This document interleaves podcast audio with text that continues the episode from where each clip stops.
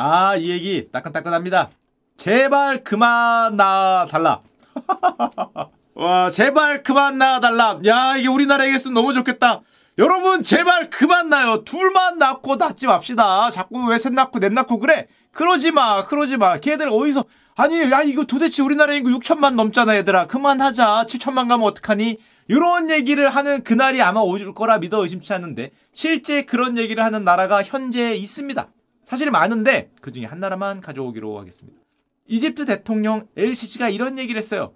제발 그만 나와달라. 그렇지 않으면 재앙을 초래할 것이다. 한국인 수입해가 아니 수입해가면 안 되지. 가뜩이나 없는데. 야 잠깐만. 우리하고 뭐 인구 협약 안 되나?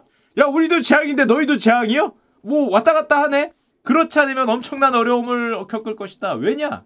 이집트의 오늘이 어떤 모습이냐? 1950년대 이집트 인구가 2천만 명이 안 됐다.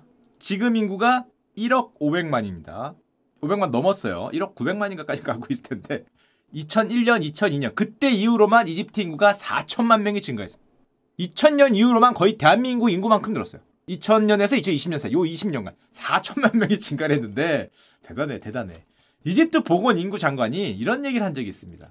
그래도 대통령 카카 아이를 갖는 건 개인의 완전한 자유인데 이거를 어떻게 막을 수 있을까요? 그랬더니 의기하고 잘릴 뻔했죠. 왜냐하면 그래서 나온 게 이 말이에요.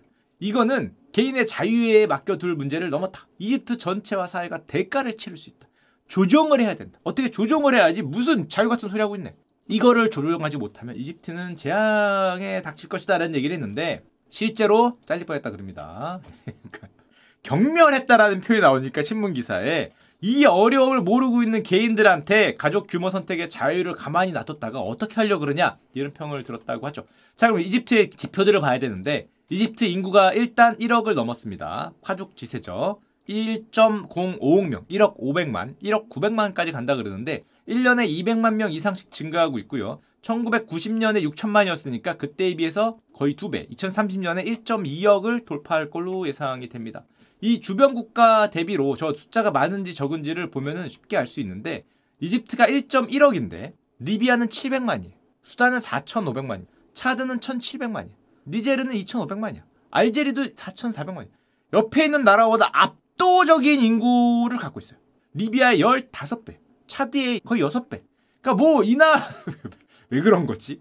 다 이슬람교인데 이 하여튼 이 나라는 사랑이 넘치는 나라다. 사랑이 넘치고 그쵸? 이좀 시원하게 이렇게 팍팍 놔주는 훌륭한 나라라고 할 수 있는데 그럼 이집트 출산율이 안 내려가서 그러냐? 내려가고 있어요. 잘 내려가고 있어 제가 보기에 굉장히 많이 내려가고 있잖아요. 물론 내려가서 3입니다. 여기가 3.5. 2000년대까지 3.5였어요. 요즘엔 좀 많이 내려가서 저런 거 많이 해서 3. 우리나라 0.70이잖아. 4배입니다. 4배. 그래도 제가 보기엔 내려갈 것 같아. 설마. 쟤네도 한 2 어디 오지 않을까? 그래도 3이에요. 하여튼 3. 0.7이니까 대한민국이 4배로 지금도 증가하고 있는데 그래도 출산율 내려오고 있으니까 이제 걱정을 좀 덜하면 되지 않을까 생각할 수 있잖아요. 이집트가 걱정하는 이유가 있습니다. 왜 걱정을 하냐 내려오고 있는데 이집트의 인구 피라미드를 보면 와 야야야 와 진짜 우아다 진짜 우아 야이 대단한 민족이야 아니 사랑이 넘치네. 이걸 해내네 이걸. 와. 이집트 평균 연령이 24.6세입니다. 25세 이하가 전체 4분의 3 775%예요. 65세 인구가 3%니까 찾기 힘들어. 3%면은 잘 보이지도 않는 그런 숫자라고 할 수 있고. 이 아래가 뭐 어마무지하죠. 그러니까 무슨 걱정을 하는 거예요? 출산율이 3이 문제가 아니라 2가 됐을 때라도 이 아래 이 발에 있는 얘들이 애를 낳기 시작하면 얘네들이 요 발이 만약에 출산율 3으로 나오면 야 진짜 재앙이 올 수 있죠. 이 여기가 3이면 여기가 3인 거하고 차원이 다르지. 얘네가 3이래. 야 그러면 도대체 얼마나 이 피라미드가 빵빵해질까? 안 그래도 피라미드 나라인데 진짜 모양 그 피라미드 그 자체로 만들었네. 야 이게 조상 그 DNA가 있나봐. 진짜 피라미드로 만들었네. 기가 막히게 피라미드 만든 거 보소. 황금 피라미드를 만들어 놨는데 어 이게 3이면 2가 돼도 문제가 있죠. 이 정도면은 야 2가 돼도 뭐 엄청날 것 같다라는 생각을 하니까 0에서 14세 비중이 33%입니다. 3분의 1. 대한민국 요거죠 대한민국. 야, 대한민국하고 비교하면은, 와, 미쳤다. 진짜 미쳤다라는 소리를 안 할 수가 없고, 여기는 1년에 태어나는 신생아 수가 아까 얘기 드렸지만 227만 명입니다. 작년 기준으로. 2016년에는 250만 명이었어요. 2년에 신생아가 500만이 태어나. 야, 부럽다, 부러워. 야, 500만이면 거의 부산 뺨 때리는 게 2년에 하나씩 생기는 거죠? 부산이 뭐야? 부산보다 훨씬 크구만. 500만씩 늘어나면, 야, 소폭 감소한 게 227만입니다. 우리나라 1년에 25만 명 태어나요. 돌아가시는 분들이 이거보다 많죠? 인구가 감소하고 있어요. 우리나라에 10배가 지금 태어난다고 할 수 있고, 이집트 인구를 전망을 해보면, 현재 1억 700 되는데, 이렇게 올라가서 2100년에는 2억, 2030년에 1억 2천만을 돌파할 그럴 예정입니다. 이렇게 각도가 올라가는 건 아까도 보여줬지만 젊은 층이 너무 많으니까 이런 모습을 보인다라고 할 수 있고 이것도 조금 긍정적인 그 회로를 넣은 거예요. 출산율이 떨어질 거라는 떨어지겠죠. 근데 물론 이렇게 생각할 수 있습니다.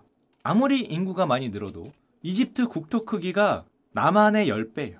한반도의 4.5배입니다. 이집트가 이만해요. 어마어마하게 큰 나라야. 그러니까 2억 명이라고 해도 뭐 2100년에 2억 명 된다 그래도 우리는 5천만 명이 이집트 10분의 1에 살잖아. 대한민국 인구 밀도로 가면 이집트는 5억이 돼도 되지? 야, 우리는 요만한 거에 5천만이 몰려 사는데 니들은 뭐 이렇게 크면 2억이 뭔 문제요? 우리 식으로 치면 5억이잖아. 그냥 나 라고 할 수 있는데 이집트는 대한민국과 굉장히 비슷한 문제를 갖고 있는 나라입니다. 어떤 문제를 갖고 있냐? 이집트 국토의 96%가 사막이야. 어머! 야, 이 사막이요? 기후가 물론 사막이야. 사람이 아예 안 산다는 건 아니고, 기후가 96%가 사막 기후예요. 그러니까 이런 데는 힘들어. 이런 데 힘들어. 이런 데 힘들어. 살기가 쉽지 않아요. 그래서 이집트인들이 당연히 어떻게 살겠습니까? 저 가운데 있는 나일강과 저 위에 있는 카이로를 중심으로 한 경제 중심, 나일 삼각주. 여기에 다 살아요. 그리고 조금 요렇게. 여기는 거의 비었어. 인구 밀도가 거의 없잖아요. 이집트의 원래 모습은 저렇게 삼각형이 아니라 이렇게 생긴 거죠. 요게 이집트입니다. 여기에 살고 있기 때문에 저게 이제 지금도 1억도 미칠 것 같은데 앞으로 2억 된다 그러니까 야 큰일 났다라고 생각을 하고 있는 거고 게다가 여기는 우리나라 서울의 수도권하고 똑같이 여기는 어떻게 했어요? 저 카이로 경제지구라고 불리는 저기 여기에 다 몰려 있어 1억이 있는 거예요 1억 게다가 카이로 시는 더 작죠. 저 가운데 가장 가운데 있는 카이로 시는 더 작은데 그 도시권의 인구가 현재 2,200만이고요. 우리 치면 뭐 수도권 2035년에는 2,850만 명. 거의 10년 만에 650만이 더 늘어날 위기에 처해 있고 카이로의 인구 밀도가 이미 서울을 넘었거든요. 근데 서울은 인구가 감소 중이고 카이로는 앞으로도 굉장히 좀 높게 인구가 늘어날 전망이기 때문에 뭐 빠글빠글할 예정이죠. 그리고 그래도 살 수 있는 땅이 좁고 인구 밀도가 높아도 사실 경제 성장률이 받쳐주면은 인구가 늘어나도 됩니다. 성장률이 좋으면 인구가 늘어나도 되지. 근데 문제는 이집트가 저소득 국가거든요, 나름. 1인당 GDP가 3,700달러니까 베트남 뭐 그 정도밖에 안 돼. 중국이 11,000이잖아요. 중국보다 낮아요. 워낙 인구가 많으니까 웬만큼 벌어서는 안 돼. 근데 GDP가 3,700달러인데 성장률이 낮습니다. 이게 가장 큰 문제. 제가 보기에. 저소득인데 저성장이야. 이런 정도에서는 7% 8% 나와야지. 어쩔 땐 10% 나오고. 이게 5% 아니죠. 위에 있는 때가 많아야 되는데 보통 아래에 있잖아. 그러니까 성장과 인구 증가 사이 균형이 안 맞는 거예요. 인구가 많이 늘어도 성장을 많이 하면 1인당 GDP가 올라가면서 나라가 폭발적으로 성장할 수 있는데 뭐 그걸 기대하는 나라들이 많잖아요. 사실은. 그러니까 인구 성장하는 게 좋다 그러고. 근데 경제 성장률이 낮은 상태에서 인구만 늘어나면 안 되지. 같이 가야지. 같이. 성장과 인구가 같이 가야 되는데 성장률은 바닥인데 인구만 늘어나면 그러면은 뭐 굉장히 어려운 상황으로 갈 수 있다는 건데 그래서 요즘에 문제가 되는 게 이집트의 청년 실업입니다. 당연하겠죠. 이건 안 봐도 뻔해. 안 봐도 아니 성장률이 낮은데 인구 피라미드가 이렇대요. 근데 여러분들이 여기 있다고 생각을 해봐 이 라인에. 야야야 이 나라는 성장률도 낮고 1인당 GDP도 낮은데 여러분들이 여기 있어. 내 주변을 보니까 경쟁자들 미쳤다. 야 이거 웃자냐? 사람이 어디 가도 경쟁이 미치는 거죠. 이거는 진짜 야 뭐라도 적어야 뭐를 하지. 여기에 내가 있어. 야 그러면 좀 답이 없는 상황인데 18에서 29세의 이집트 인구가 지금 1,900만 명, 전체 인구의 25%, 이집트 실업자의 90%가 30세 이하, 청년 실업자가 31.3%인데 더 높다는 말이 많죠. 그냥 찍히는 게 이거지 실제로는 뭐 50% 이하가 나오지 않을까. 활동 청년이니까 이런 거고 굉장히 뭐 절반 이상이 사실상 실업에 빠져 있다.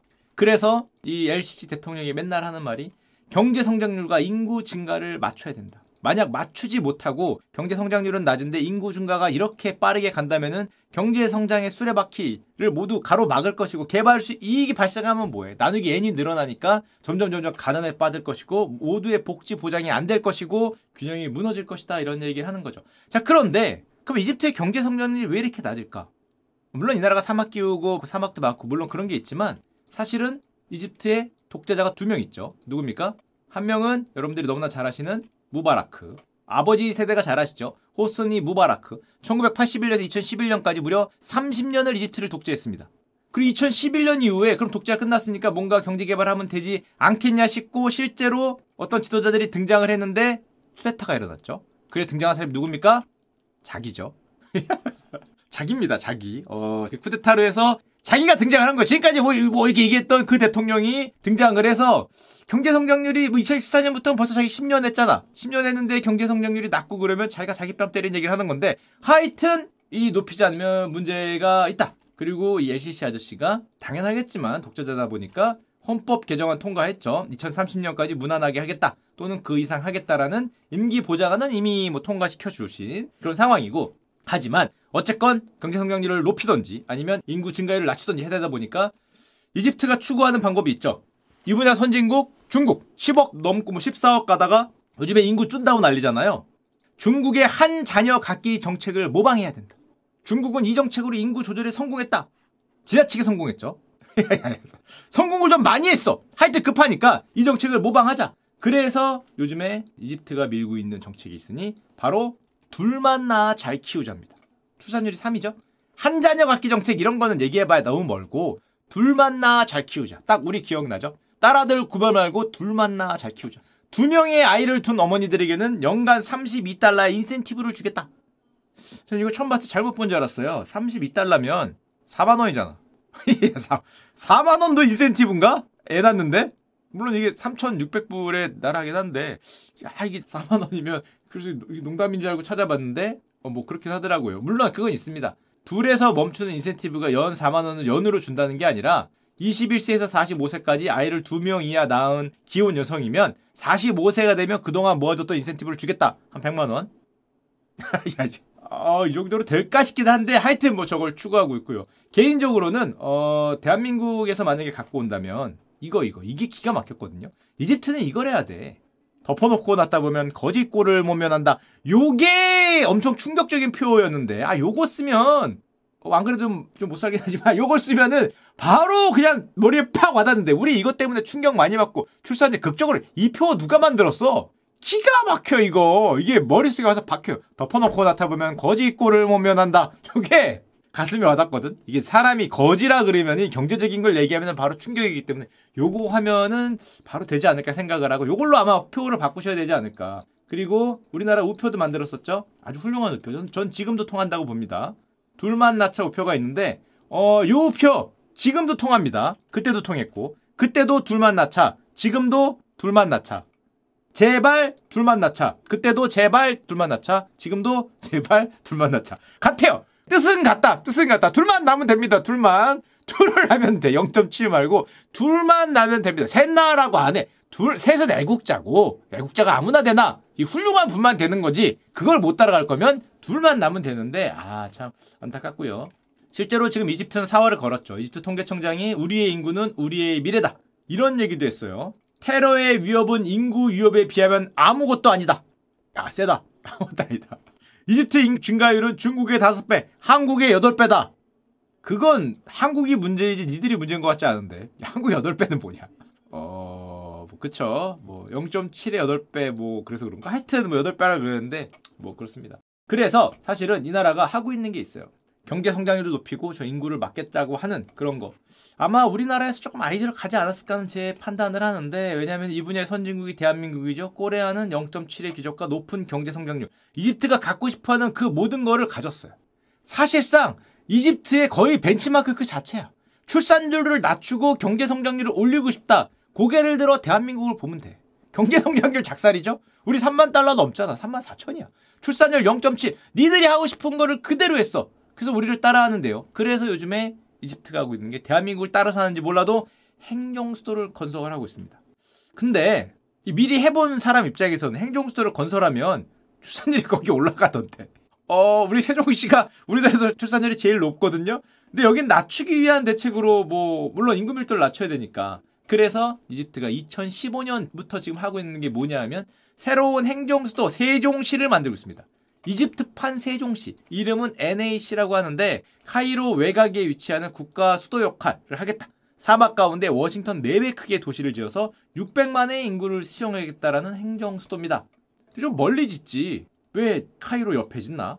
얼마 안 떨어져 있어요, 이렇게. 카이로 옆에 외곽 도시처럼 이거 분당이네. 야, 이제 보니까 세종이 아니라 분당시를 600만 규모로 짓겠다는 거잖아요. 분당보다 조금 머나? 뭐 하여튼 그걸 짓겠다는 그걸 하고 있습니다.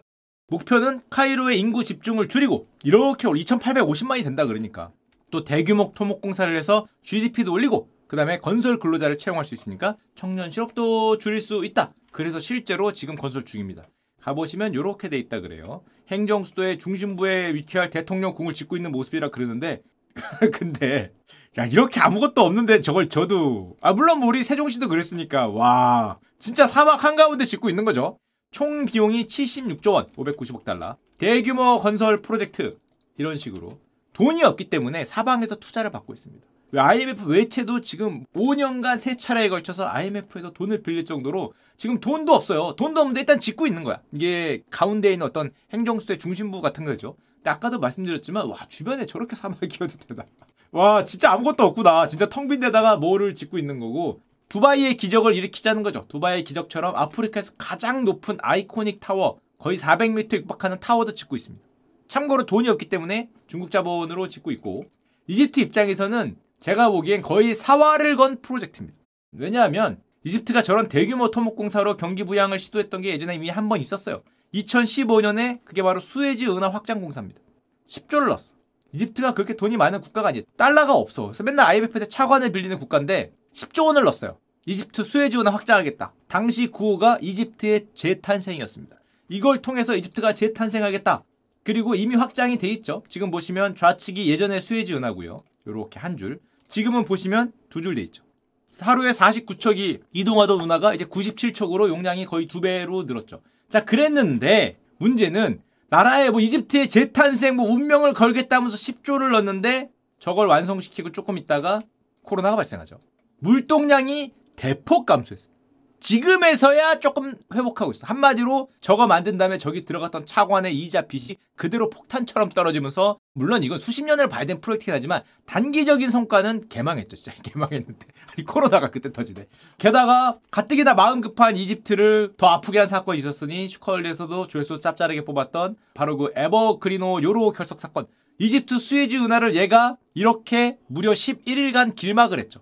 안 그래도 마음 급하고 돈 이자 비용 나가고 10조를 넣었어. 10조를 하루에 이자 비용이 얼만데. 그거를 지금 코로나 때문에 안 그래도 망하게 생겼는데 얘가 11일을 막아갖고 또 충격을 한번 주고 이제 좀 회복한다고 하니까 이번에는 우크라이나에 전쟁이 터져갖고 또 2차 타격을 받고 있죠. 이번에는 먹거리 물가가 직접적인 타격을 받으면서 이집트가 아프리카 방향 수출되는 먹거리를 사는 대표적인 나라입니다. 인구가 1억이야. 1억이기 때문에 대표적인 나라인데 지금 또 물가까지도 같이 오르고 있고 그래서 2022년 11월에 IMF에서 이미 IMF 지원을 이미 받고 있어요. IMF 상태인데 최근 5년간 세 차례에 걸쳐서 IMF 차관을 도입하고 있기 때문에 외채로도 굉장히 힘들죠. 중국 자본도 끌어쓰고 아까 봤지만 아랍 자본도 끌어쓰고 그래서 이제는 돈도 없고 시간도 없고 사실상 진짜 최후의 한타.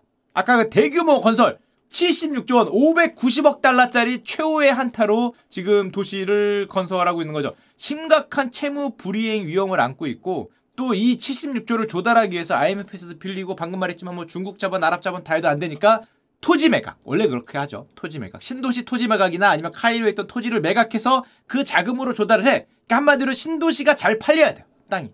사람들로 흥하고 600만 명이 몰려오고 땅값이 오르고 하면은 잘 돌아가는데 그게 안 되면은 또 어려움을 겪을 수 있죠. 그래서 사실상 사활을 걸고 지금 만들고 있고 이집트 입장에서는 무조건 성공해야 되는 초대형 초목 프로젝트라고 할 수 있습니다. 이미 수만 채의 아파트를 건설했다고 하고요. 지금 SNS상에는 근데 하지만 지금 당장 결론이 나오는 게 아니잖아. 지금 아까도 말했지만 어려움을 겪고 있고 차관도 빌리고 물가도 오르고 기 때문에 기아 혁명, 시시는 떠나라, LCC, 가난한 자의 분노가 오고 있다. 이렇게 지금 상황이 안 좋죠. 그래서 방금 말씀드렸듯이 사실상 무조건 성공해야 된다.